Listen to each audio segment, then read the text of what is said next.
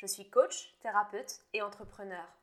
Je vous accompagne pour vivre une vie plus alignée, dans laquelle vous osez être qui vous êtes vraiment et dans laquelle vous avancez en toute confiance vers vos rêves.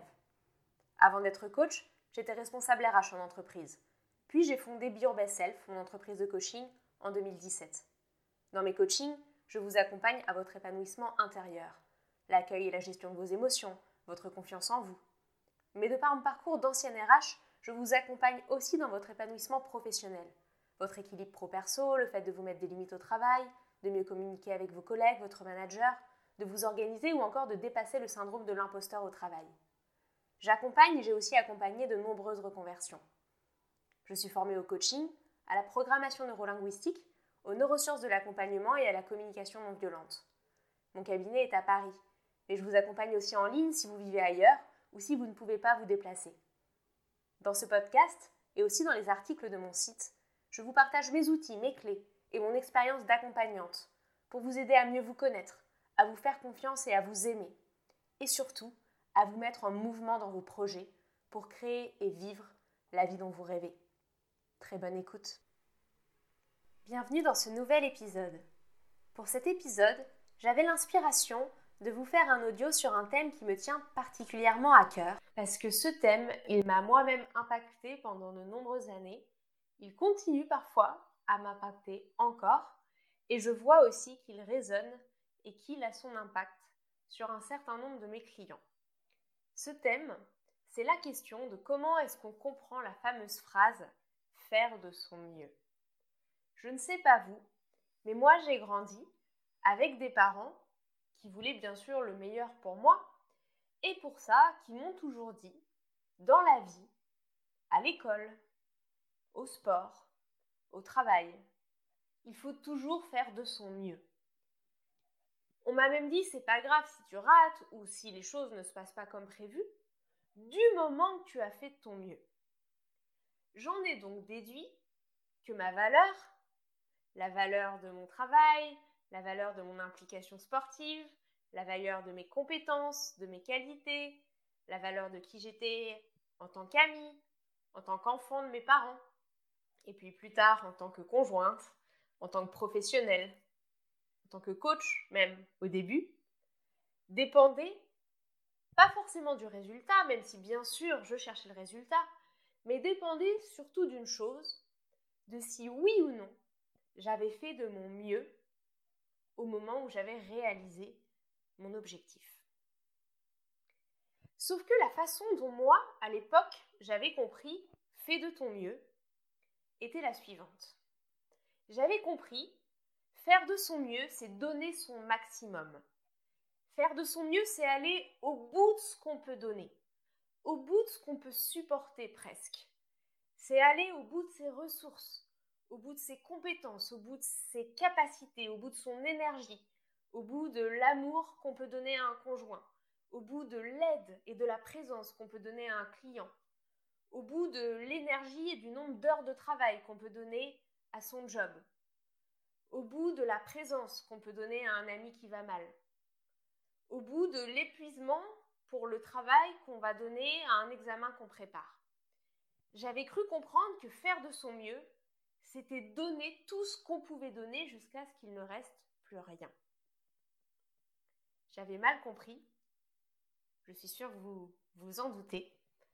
Mais avant de vous expliquer comment je comprends ça maintenant et comment j'ai compris que j'avais mal compris, je voudrais vous expliquer un petit peu ce que cette mauvaise compréhension de faire de son mieux m'a amené parfois à faire. Tout d'abord, quand j'étais étudiante, parce que je pensais qu'il fallait toujours faire de son mieux, je révisais souvent jusqu'à l'épuisement alors que mes cours, je les connaissais. Super, j'étais première de la classe pendant des années, j'ai eu le concours de Sciences Po Paris, j'étais dans les premières aussi à Sciences Po, au top. Mais parfois, avec le recul, je me dis que j'aurais davantage pu profiter de ma vie étudiante, davantage pu savourer. J'aurais davantage peut-être pu sortir, même si j'avais une vie sociale riche. Je pense que j'aurais pu encore plus profiter de ces années où il y a finalement peu de responsabilités sur nos épaules. J'aurais aussi plus davantage profité de toutes les activités et toutes les associations qu'il y avait à Sciences Po, tous les bureaux d'élèves, toutes les possibilités d'appartenir à un groupe. j'avais mon groupe d'amis, mais j'aurais pu aller à toutes ces conférences, à tous ces groupes et m'y inscrire. Et ça, je pense que je ne l'ai probablement pas fait parce que je pensais que dans mes notes, dans mes études, dans mon apprentissage, il fallait que je fasse de mon mieux. C'est-à-dire que je donne tout ce que j'avais. Et donc forcément, il me restait plus tant de temps et d'énergie que ça pour faire autre chose. Ensuite, dans mon métier de responsable RH que j'ai exercé plusieurs années, j'ai aussi travaillé énormément, à la fois en termes d'heures de travail, mais surtout en termes d'implication.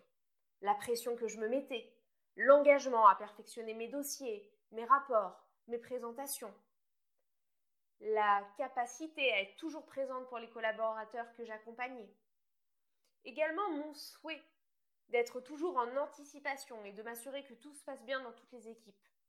Et donc forcément, avec cette volonté de tout donner, je m'épuisais. Et j'ai d'ailleurs très souvent été extrêmement fatiguée pendant ce début de carrière. Ensuite, vous le savez, si vous avez écouté mes précédentes vidéos et suivi un petit peu mon parcours, je me suis reconvertie, j'ai quitté le milieu des RH, je suis devenue entrepreneur, j'ai enseigné, j'ai publié mon roman, j'ai commencé à développer un podcast, des vidéos, à me former au coaching. Et donc je menais une vie d'entrepreneur dans laquelle j'étais mon propre patron et j'aurais pu ralentir. Mais là aussi, j'avais l'idée que en tant qu'entrepreneur, si on voulait réussir, tout ce qui comptait, c'était de faire de son mieux. Tant pis si à un moment ça loupait. À condition qu'on ait tout fait pour que ça réussisse. Et donc, j'ai travaillé là encore comme une folle. Je faisais ma comptabilité, mon marketing, mon podcast, la publication de mon roman, les cours, mes formations de coaching et puis ensuite de neurosciences, de psychopathologie, avec l'impression qu'on pouvait toujours faire plus. Après, en tant que coach avec mes clients, j'ai aussi, là, eu la conviction qu'en tant qu'accompagnante, je devais être là au maximum. Encourager, supporter, être présente, Bien sûr, c'est toujours ce que je fais aujourd'hui et c'est ce qui me tient à cœur. Mais aujourd'hui, je refuse de le faire au détriment de mon énergie, de ma santé, de mon temps, parce que j'ai décidé que pour être la personne qui peut être stable, solide, pleine de lumière pour vous accompagner, il me faut aussi mettre ses limites et que mon mieux, ce n'est pas l'épuisement, que mon mieux, c'est le moment où je peux vous donner le mieux, tout en me donnant le mieux. Mon mieux, c'est le moment où il y a un équilibre entre ce que je donne et ce que je reçois. Et le moment où c'est le mieux pour vous comme pour moi, c'est le moment où je vous aide, où je vous accompagne, où je vous conseille, où je suis présente, tout en ayant encore de l'énergie, tout en ayant encore des ressources, tout en ayant encore du temps pour lire des livres de développement personnel, pour m'occuper de moi et de mon propre travail sur moi-même, de mon couple, de mes amis, de ma culture. C'est dans cet équilibre-là que je suis à mon mieux. J'ai beaucoup parlé de moi parce que je voulais vous illustrer comment ce concept avait fait écho en moi et ce qui m'avait amené à vous en parler.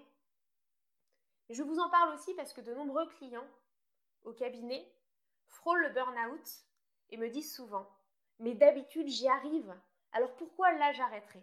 Ça fait des années que je le fais et là, sous prétexte que je suis fatiguée, il faudrait que j'arrête, mais je devrais être capable de faire de mon mieux. Ou alors ils disent, mais les autres y arrivent. Alors pourquoi moi je n'y arriverai pas? Pourquoi je m'autoriserai à m'arrêter? Les autres travaillent 70 heures par semaine. Pourquoi? Je devrais écouter un rythme différent.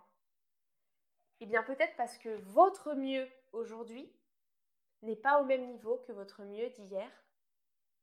Et peut-être parce que votre mieux n'est pas au même niveau que le mieux de certains autres. Il y a certains jours où on a une belle énergie, on a du temps. Et alors, grâce à notre concentration, grâce à ses ressources intérieures, notre mieux est là. Et puis, il y a des jours où on a un rhume, où on est fatigué, où on n'est pas en forme, où on a des soucis, ou tout simplement c'est pas le jour. Et notre mieux est là.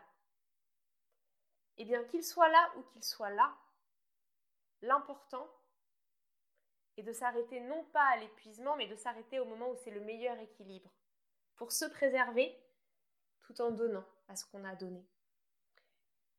Et certains jours, notre mieux est tellement bas que la meilleure chose qu'on peut faire, c'est recharger nos batteries, parce que rien ne peut sortir avant que les choses rentrent en nous. comme une balance. Tout ce que vous donnez doit entrer de l'autre côté à un moment. J'ai aussi des clients très perfectionnistes disent mais il est que 23 heures. J'ai besoin que de 6 heures de sommeil, donc je peux continuer jusqu'à 2 heures du matin à lire le rapport ou à finaliser le rapport.